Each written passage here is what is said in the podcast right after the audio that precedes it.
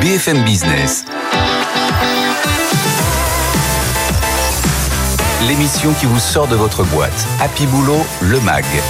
Erwan Maurice. Bonjour à tous, bienvenue dans ce nouvel épisode d'Happy Boulot, l'émission qui veut vous rendre plus heureux au travail. Au sommaire aujourd'hui, on va commencer dans notre entretien DRH à parler de feedback, de la manière dont les retours des managers permettent de conserver les talents avec Julie Perra la DRH d'Aramis Auto avec nous dans un instant. Notre sujet du jour, la santé mentale au travail. Comment en prendre soin? On en parle avec Alexandre Dana, président euh, fondateur de euh, Live Mentor, euh, Nicolas Leperc, docteur en management et responsable d'Ignition Programme, et puis Eric Albert, psychiatre, fondateur du cabinet YouSide. Euh, et puis si vous pouviez choisir votre salaire après trois ans d'ancienneté dans votre entreprise, ce serait pas mal, non? J'imagine que ça ferait plaisir à, plus d'une personne. Et eh bien c'est ce que propose Charles de Fréminville, le DRH de Lucas, éditeur de logiciels RH. Vous découvrirez ça en fin d'émission. On espère que ce programme vous plaît. Ça commence tout de suite. BFM Business, Happy Boulot, le MAG. L'entretien DRH. Un entretien qui nous mène dans l'achat et la vente de voitures avec vous, Julie Perrard. Bienvenue. Merci. Vous êtes la DRH d'Aramis Auto, solution pour acheter, vendre des voitures neuves d'occasion en ligne. Aramis Auto en deux chiffres, c'est 700 salariés euh, et toujours 250 recrutements par an. C'est beaucoup. Hein. C'est un secteur où on connaît des difficultés, mais malgré tout, vous continuez à recruter de, de nouveaux profils. Oui, euh, on continue à recruter de nouveaux profils parce que euh, on a un marché de l'automobile qui est en profonde mutation. Et euh, comme vous le savez, hein, depuis plusieurs mois, les prix des véhicules neufs augmentent et on a des clients qui se tournent de plus en plus vers le véhicule d'occasion. Et l'occasion a beaucoup augmenté aussi. Et l'occasion a augmenté, mais ça reste la meilleure affaire sur le marché en ce moment. Et chez Aramis, Comment euh, on, propose cette meilleure affaire à nos clients Eh bien, euh, en ayant une vraie, un vrai savoir-faire sur euh, le reconditionnement des véhicules. Et en fait, on a ouvert l'année dernière, il y a quelques mois, le deuxième site de reconditionnement en Ile-de-France. Et donc, on a beaucoup recruté. et on a beaucoup recruté des profils pénuriques. Le reconditionnement, c'est des profils de mécaniciens, carrossiers, experts auto. Euh, donc euh, voilà, on a ouvert un site de un peu, un peu plus de 100 collaborateurs, donc et on continue à recruter puisqu'on développe ce site pour répondre à la demande. Vous êtes un peu le back market de l'automobile, euh, de la même manière qu'on renvoie les, nos vieux téléphones, ils sont reconditionnés pour être ensuite revendus, quasi neufs, hein, c'est quand même l'objectif. Vous faites pareil vous avec l'automobile Exactement, hmm. on fait pareil. Avec vraiment notre objectif, c'est de faciliter la vie de nos clients. Euh, et donc leur proposer euh, vraiment euh, des services pour les aider à acheter, financer, reprendre leur hmm. véhicule. Vous arrivez à trouver les profils que vous êtes que vous recherchez en ce moment? Vous parlez des mécaniciens, par exemple. Est-ce qu'il y a des pénuries de profils dans, dans votre industrie? Oui, il y a des pénuries de, des pénuries de profils, évidemment, sur ces profils-là, sur les profils de la tech, puisqu'on est une, plateforme web. mais chez Aramis, on a un modèle euh, et une culture et euh, des atouts pour recruter euh, les collaborateurs et on arrive à recruter ces profils-là. Oui. Comment? Comment euh, Écoutez, euh, on a plusieurs euh, plusieurs éléments. On a euh, les recrutements internes mmh. qui font qu'on a beaucoup de passerelles. On fait 150 mobilités par an chez Aramis. Hein, dans une entreprise de 750 collaborateurs, c'est beaucoup. donc on fait évoluer nos collaborateurs. De l'évolution interne. De l'évolution mmh. interne. donc on, je vous en reparlerai. On a une démarche d'apprentissage. Nos collaborateurs sont dans une démarche d'apprentissage continu et de développement. Parlons-en maintenant. Vous, vous faites quoi? Vous faites de la formation aussi en interne pour permettre justement ces évolutions de carrière? Oui. Alors on forme en interne, on forme au métier euh, euh, justement euh, du reconditionnement, on forme au métier de la vente et on forme surtout nos collaborateurs à apprendre à se poser les bonnes questions pour être dans un apprentissage continu. Mmh. donc évidemment qu'on euh, on a des collaborateurs qui ont une appétence commerciale euh, quand euh, on entre dans un métier commercial, mais ensuite on apprend son métier chez Aramis. On a un dispositif de coach et puis de coach interne et on a des managers qui accompagnent au quotidien les collaborateurs. On parlait de voilà d'une industrie en plein essor parce que l'automobile avec l'électrique, avec les pénuries de, matières premières, les semi-conducteurs pendant de nombreux mois on sait qu'on s'est beaucoup tourné vers l'occasion. Vous en avez profité. Maintenant, c'est plus compliqué parce que aussi l'occasion est devenue plus chère. Est-ce que ça implique chez vous des basculements de la stratégie RH ou pas spécialement? Enfin, même quand on a peu de visibilité, est-ce que vous dites on continue sur cette lancée de recrutement, de formation, d'évolution des, profils, ou est-ce que on réduit la voilure temporairement? Écoutez, nous, on a euh, cette, euh, on a, on est positionné sur euh, ce créneau euh, de la vente de véhicules d'occasion qu'on a et on a des croissances fortes sur sur ce marché-là depuis plusieurs années et on continue. Donc, on continue à recruter et on, a, on continue dans cette dans cette dynamique-là. Il faut réussir à conserver les talents, hein, mm. c'est essentiel parce que c'est difficile de, de, trouver des nouveaux talents. On l'a dit, c'est pénurique. Mais il faut garder ceux qui sont euh, chez vous parce mm. qu'ils peuvent aussi être tentés d'aller ailleurs. Ça passe par quoi? On, parle beaucoup dans cette émission du feedback, mm. euh, faire des retours, faire évoluer aussi. Ça, mm. c'est essentiel. Enfin, chez Aramis Auto, comment vous, vous regardez ça? Alors, en fait, le, la rétention chez Aramis et l'attractivité d'Aramis, euh, c'est, ça passe par l'écoute, l'écoute de nos collaborateurs. On est très à l'écoute de nos collaborateurs, de leur feedback, de la même manière dont on est très à l'écoute de nos clients. On a une entreprise qui est vraiment centrée sur les clients, la satisfaction client. Euh, et euh, comment vous les écoutez? Ça passe par des entretiens, ça passe par des rendez-vous? Et alors, les managers, leur mission première chez Aramis, c'est d'être à l'écoute de leurs collaborateurs, bien les connaître bien comprendre quels sont les cailloux qu'ils ont dans leurs chaussures euh, au quotidien euh, et les aider à se développer. Et, euh, et on a plein d'outils qui servent à écouter les collaborateurs. Et on a un outil d'écoute collective qu'on a mis en place en 2018 avec le Super Mood, mhm. qui nous aide énormément aussi à écouter les collaborateurs. Ça fonctionne comment? Eh bien, tous les mois, on a euh, une enquête qui est euh, une question qui est posée à nos collaborateurs, une question simple qui est la même depuis 2018. Ah Est-ce que vous êtes content de venir travailler euh, chez, chez Aramis? Donc envoyé par mail? Envoyé par mail. donc que je sois collaborateur dans un centre de reconditionnement au donc c'est pas anonyme? C'est une, c'est une, enquête, une enquête anonyme. Ah, c'est anonyme, d'accord. On, a pris, on, répond à cette question et ensuite, vous, ça vous permet, côté RH, de prendre la température, de savoir comment ça nous permet l'ambiance. Ça nous permet de piloter notre hmm. satisfaction collaborateur. Et alors, il y a une bonne satisfaction ou pas? Enfin, euh, Comment vous voyez les évolutions? En fait, vous savez, quand on met en place un outil de pilotage, de la même manière dont on l'avait mis en place pour le pilotage de notre satisfaction client, eh bien, euh, ça nous permet de faire un focus, de mesurer, d'avoir, de mettre en place des rituels collaborateurs et euh, de la même manière dont on l'a fait euh, pour notre satisfaction client, euh, eh bien, on a observé, euh, parce qu'on fait ce focus tous les mois, une mmh. augmentation très très forte de notre satisfaction euh, client et collaborateur. Positif, une bonne recette. Pour terminer, Julie Perra, est-ce que ce feedback, il permet aussi d'attirer de nouveaux talents ou est-ce que vraiment l'essentiel, c'est de garder les, les, les profils qui sont déjà dans, dans l'entreprise ou est-ce qu'on se dit, en faisant un bon feedback, bah, avec le bouche à oreille, on va se dire... Euh, l'écoute ah collaborateur, elle permet avant tout de garder nos collaborateurs, de faire en sorte que nos collaborateurs permettent que nos clients soient contents. Mm. Et ça permet aussi beaucoup, avec le bouche à, bouche à oreille, de montrer à quel point bah, l'entreprise est tournée vers les collaborateurs euh, chez Aramis. Merci beaucoup pour votre témoignage. Merci. Euh, Julie Perrard, DRH d'Aramis Auto dans Happy Boulot. BFM Business, Happy Boulot, le MAG. Le sujet sur la table. On va parler du stress. Euh, le stress et l'anxiété qui touchent plus de 9 Français sur 10. Alors si vous aussi qui nous écoutez, euh, bah, probablement vous êtes concernés. Euh, il y, a de fortes chances. On vous apporte des solutions avec nos invités contre le stress, tout du moins au travail. On va parler de santé mentale au boulot aujourd'hui avec Eric Albert. Bienvenue. Bonjour. Vous êtes psychiatre, dirigeant du cabinet YouSide spécialisé dans la qualité de vie au travail. Avec nous également Alexandre Dana. Bienvenue. Merci pour l'accueil. Président fondateur de Live Mentor, organisme de formation pour les créateurs d'entreprises. Vous êtes aussi l'auteur de Entreprendre et surtout être heureux, parce que c'est ça qui est important hein, au bout du compte. On va en parler. Être un entrepreneur, c'est bien, mais il faut, faut, aussi euh, que ça amène de la joie. Et euh, également Nicolas Leperc avec nous. Bonjour. Bonjour. Docteur en management, responsable de R&D Ignition Programme, agence d'accompagnement RH.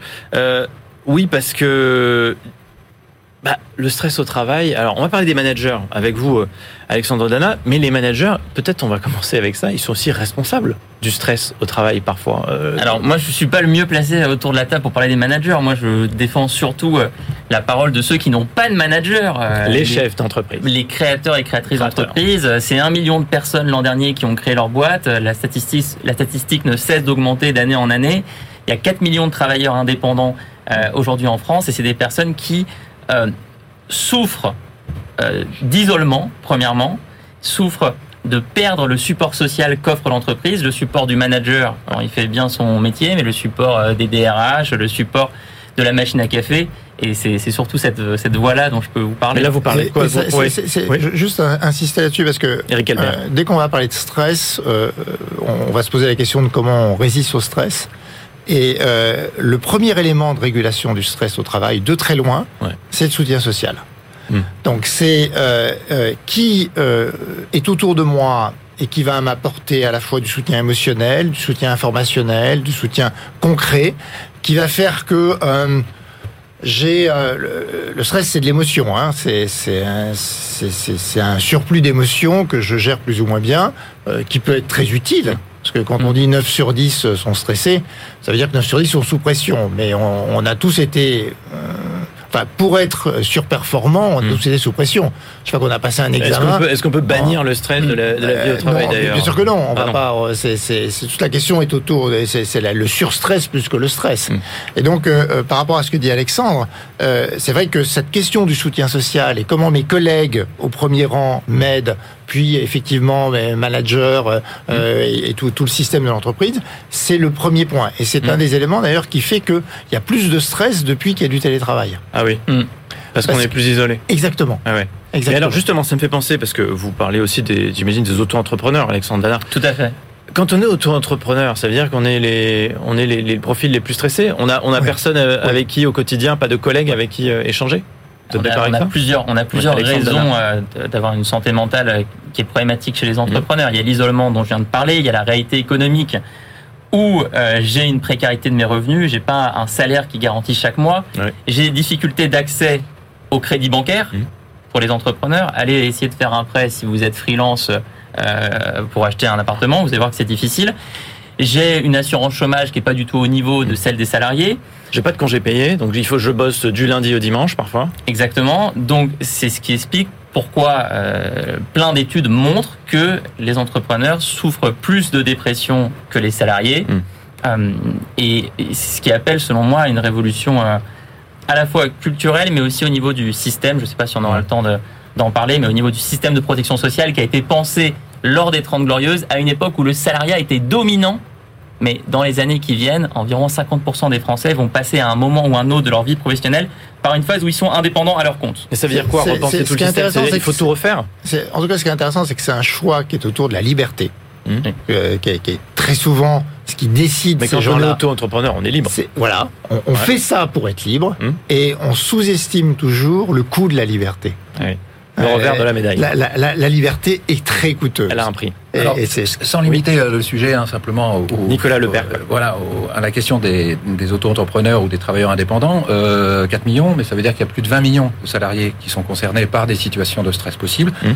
Je pense qu'il faut faire attention quand même quand on dit 90% des Français sont stressés. Voilà. Ça, ça correspond à des chiffres qui font rêver ou qui font peur ou qui. Euh, mais en réalité, euh, les gens qui sont véritablement dans des situations de stress important sont des proportions beaucoup moins importantes. Et heureusement. J'aimerais qu'on aborde quand même le sujet des managers, parce qu'ils sont quand même nombreux à nous écouter dans, dans cette émission et, et, globalement sur BFM Business. Alors, les managers, ils sont stressés. Hein bah, on sait qu'il y a beaucoup de responsabilités qui reposent sur, sur leurs épaules mais ils sont aussi euh, véhicules de stress pour les gens qui managent. Souvent, on sait que le management à la française, même s'il s'améliore probablement, est toujours pas excellent.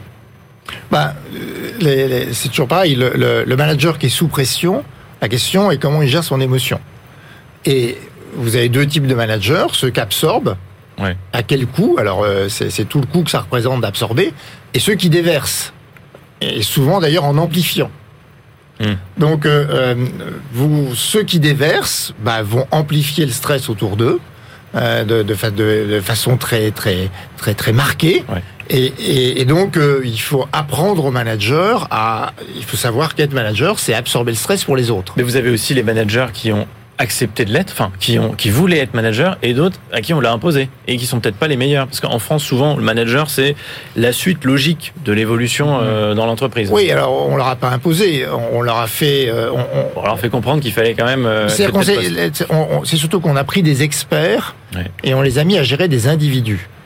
Et un, expert. De quoi. Voilà. Euh, et donc un expert euh, a, est pas forcément le mieux placé pour gérer des, des, des, de l'humain et des individus. Mm. Et donc, euh, si vous le formez pas et s'il n'a pas l'appétence à ça, mm. s'il n'a pas le goût à travailler sur les sur l'humain, mm. euh, bah euh, faut, faut, faut, rester informaticien. Complètement. Et pour rebondir justement sur cette question-là, en fait, la question pour le manager, c'est pas simplement de préserver son équipe du stress, c'est de gérer le bon la bonne dose de stress en fonction du collaborateur. Oui. Et donc c'est ça, c'est en cela que c'est complexe. C'est-à-dire qu'il ne s'agit pas d'avoir les mêmes approches, quels que soient les membres de l'équipe. bien sûr. Il faut trouver la bonne dose en fonction du profil. On sait hein, qu'il y a trois sources essentielles qui vont générer des risques de stress, hein, des causes personnelles, des causes organisationnelles, le management, les ressources qui sont à disposition et l'environnement.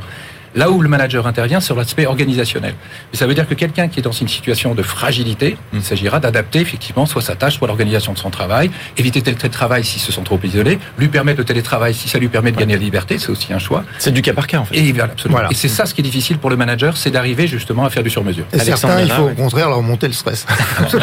un mot là-dessus, Alexandre. Non, mais je rebondis euh, sur ce que disait Eric. Je pense qu'il a tout à fait raison de, de pointer la différence entre être un expert technique d'un métier hmm et devenir expert ou euh, passionné euh, de la connaissance de l'autre et, et, passionné en tant que manager d'aider la personne qu'on manage à mieux se connaître, découvrir ses forces, sa manière de réagir, ses comportements. Moi, le constat que j'ai fait après avoir vu passer 20 000 créateurs et créatrices d'entreprises dans mes formations depuis 2016, c'est qu'on devait mettre l'accent sur la connaissance de soi. Et mmh. donc, le, ce qui m'est apparu, euh, et peut-être d'ailleurs trop tard, c'est que nos formations ne seraient pas suffisamment efficaces si on ne disait pas à, nos entrepreneurs apprenants, prenez un moment, non pas pour réfléchir à votre entreprise, son taux de croissance, son modèle économique, ses produits, mais prenez un moment, il y a plein d'outils qui existent pour ça, que, que mes deux euh, acolytes connaissent bien mieux que moi en plus, euh, il y a plein d'outils qui existent pour apprendre à se connaître, se découvrir, et c'est essentiel de le faire quand on est à son compte puisque personne ne le fera euh, pour soi. Parce qu'en fait, on prend pas forcément euh, de manière innée conscience de dans quel état on va être une fois qu'on aura lancé sa boîte. Non, absolument pas. Et puis surtout, on, moi, je, on sort là de Vivatech où euh, Elon Musk a été reçu. Moi, je pense qu'on pâtit culturellement d'une d'une de modèles toxiques. Quand on met en exergue un Elon Musk mm. qui se vante d'avoir passé Noël dans son usine, qui euh, se vante d'être passé 30 minutes seulement au mariage de son frère pour ensuite reprendre son hélicoptère. Ben, on crée cette culture du travail acharné, où tout ce qui compte, c'est de croître, croître, croître, au lieu euh, d'expliquer qu'il n'y a, rien de bobo dans le fait de prendre soin de soi. Donc Elon Musk, exemple à ne pas prendre. Et, pour rebondir là-dessus, les études montrent aujourd'hui euh, que très largement, on a un autre outil hein, qu'on utilise qui s'appelle le baromètre d'alignement professionnel, que la recherche d'équilibre vie pro, vie mhm. perso est une des priorités essentielles des collaborateurs aujourd'hui, qu'ils aient 25 ans ou qu'ils aient 55 ou 60 ans. Et donc le modèle Elon Musk, évidemment, est complètement rejeté par une grande partie de la population. en même temps, il fascine. Il fascine parce que voilà, c'est un, c'est un personnage, Il fascine un certain nombre de gens, mais je crois qu'il fascine pas tant que ça beaucoup de salariés en vérité. Non, mais il y a, y a, quand même derrière ça, et, ce que dit Alexandre, euh, ce, ce, mythe du, du sacrifice hmm. et ce mythe du héros c'est à la fois le héros et le sacrifice. Et, euh, de fait, euh, les jeunes générations sont beaucoup moins perméables à ça. Et ça, c'est mm. très sain. Et, cette notion d'équilibre de vie est absolument fondamentale. Mm. Euh, et c'est évidemment un des points fondamentaux pour, permettre de, résister au stress.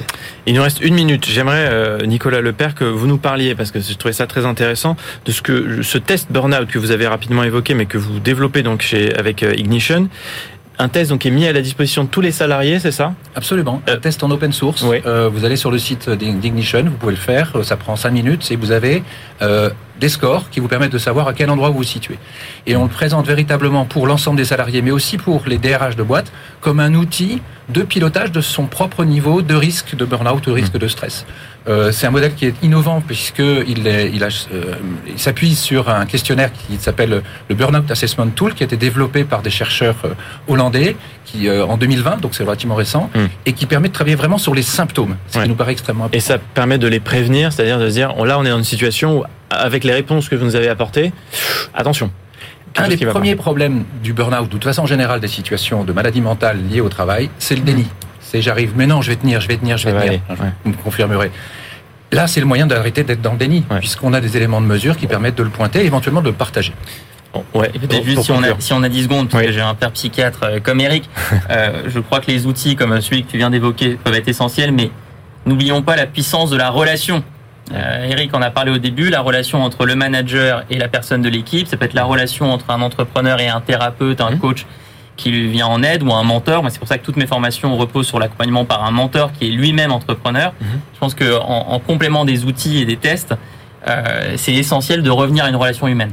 Et encourager les acteurs à pouvoir dire qu'ils sont débordés et à demander de l'aide. Voilà, bah, ça fait partie des solutions. L'accompagnement, ne pas hésiter aussi à, en parler. Aujourd'hui, c'est plus du tout tabou en fait le stress. On, en parle quand même oui, beaucoup mais, plus librement. Mais euh, on a, on a encore des freins à demander de l'aide. Bon, eh ben, lâchez les freins. Voilà, ça sera le message de cette émission. Merci beaucoup, Eric Albert, SICA, dirigeant du cabinet Youssad, Alexandre Dana, président fondateur de Live Mentor, Nicolas Leperc, responsable RH d'Ignition Programme avec Merci. BFM Business, Happy Boulot, le MAG. Le Labo RH. Je vous l'avais promis en début d'émission, j'avoue que j'avais hâte que ce moment arrive parce que je suis très curieux. Euh, pouvoir choisir votre salaire après trois ans d'ancienneté dans votre entreprise, c'est peut-être pas encore possible là où vous travaillez, hein, malheureusement, mais ça existe dans l'entreprise Lucas. Bonjour euh, Charles de Frémerville. Bonjour Erwan. Merci d'être là. Vous êtes le DRH donc de Lucas, un éditeur de logiciels RH. Et c'est vous qui êtes à l'initiative de, de, cette idée? Ah, j'aimerais bien, mais ah, même pas. non. Même pas, même pas. Mais c'est un rituel qui date. Lucas est une vieille start-up, parce qu'on a 21 ans d'existence. Et ce rituel, il date depuis bien avant Marais. Je crois que ça fait plus d'une dizaine d'années. Et effectivement, il permet aux collaborateurs de plus de 3 ans d'ancienneté de fixer eux-mêmes leur salaire. Mais attendez, c'est incroyable. Il faut, nous, il faut nous en dire quand même un peu plus. Comment ça se passe? Est-ce que vraiment tout le monde y a droit? Et puis surtout, est-ce qu'on obtient gain de cause quand on passe, je sais pas, devant le jury pour dire, euh, bah moi j'ai mérité tant est-ce que ça fonctionne? Enfin, racontez-nous. Alors oui, ça fonctionne. Alors il y a quand même quelques préalables qui rendent ce dispositif possible. D'une part, nous on a une transparence totale des salaires chez Lucas. C'est-à-dire mhm. que n'importe quel collaborateur, en deux clics, d'ailleurs via le logiciel Lucas, peut voir le salaire de n'importe qui dans l'entreprise. Ok. On peut également voir la grille de salaire qu'on a conçue pour les collaborateurs. Mhm. Et si un collaborateur donc de plus de trois ans d'ancienneté dit, eh ben moi, lors de, en ce moment, je fais un rôle qui est peut-être à mi-chemin entre de, job, mais la grille ne reflète pas exactement ma valeur de marché, il a le droit de dire, eh bien voilà, moi je souhaite solliciter et aller à ce comité des plus de 3 ans. Ouais. Donc, comité, c'est comme un jury en fait. Exactement. Donc d'abord il forme une demande écrite et ensuite il va arriver dans ce comité dans lequel tous les collaborateurs depuis trois ans sont invités. Lui-même pourra exposer sa demande et dire pour telle et telle raison. Hein, voilà, il peut y avoir des raisons variées liées à son activité, à son parcours, à ce qu'il a apporté. Et il va plaider sa cause. Et donc en face de lui, il y aura des collaborateurs qui vont éventuellement un petit peu le challenger. Moi-même en tant que DRH, je dirais bien. Voilà, on va dire, ok tout de suite. Exactement. pour tester un petit peu. Et donc c'est un débat d'argumentaire. Et parfois on entend des vrais arguments de la part des collaborateurs. Parfois on a aussi des arguments opposés. Et à la fin, eh bien, les collaborateurs qui sont là ont le dernier mot. Et ça, c'est un principe qui est essentiel.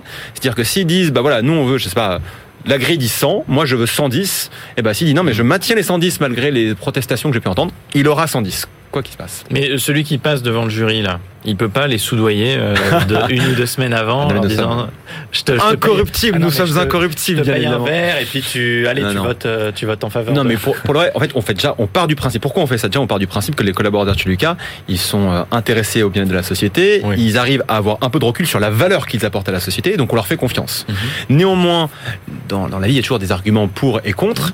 Et ce que je peux vous dire, c'est que effectivement, parmi toutes les demandes qu'on a reçues cette année, donc là on en a reçu près d'une on a plus de 100 collaborateurs qui ont plus de 3 ans d'ancienneté. Et parmi les demandes qu'on a eues, eh bien, tous ont euh, obtenu une augmentation supérieure à la grille, des augmentations de plus de 2000 euros à chaque fois. Et effectivement, pour certains d'entre eux, ils avaient parfois demandé, bah, disons, X de plus, et eh ben, ils ont un petit peu moins, parce qu'ils ont entendu effectivement les arguments qu'il pouvait y avoir en face.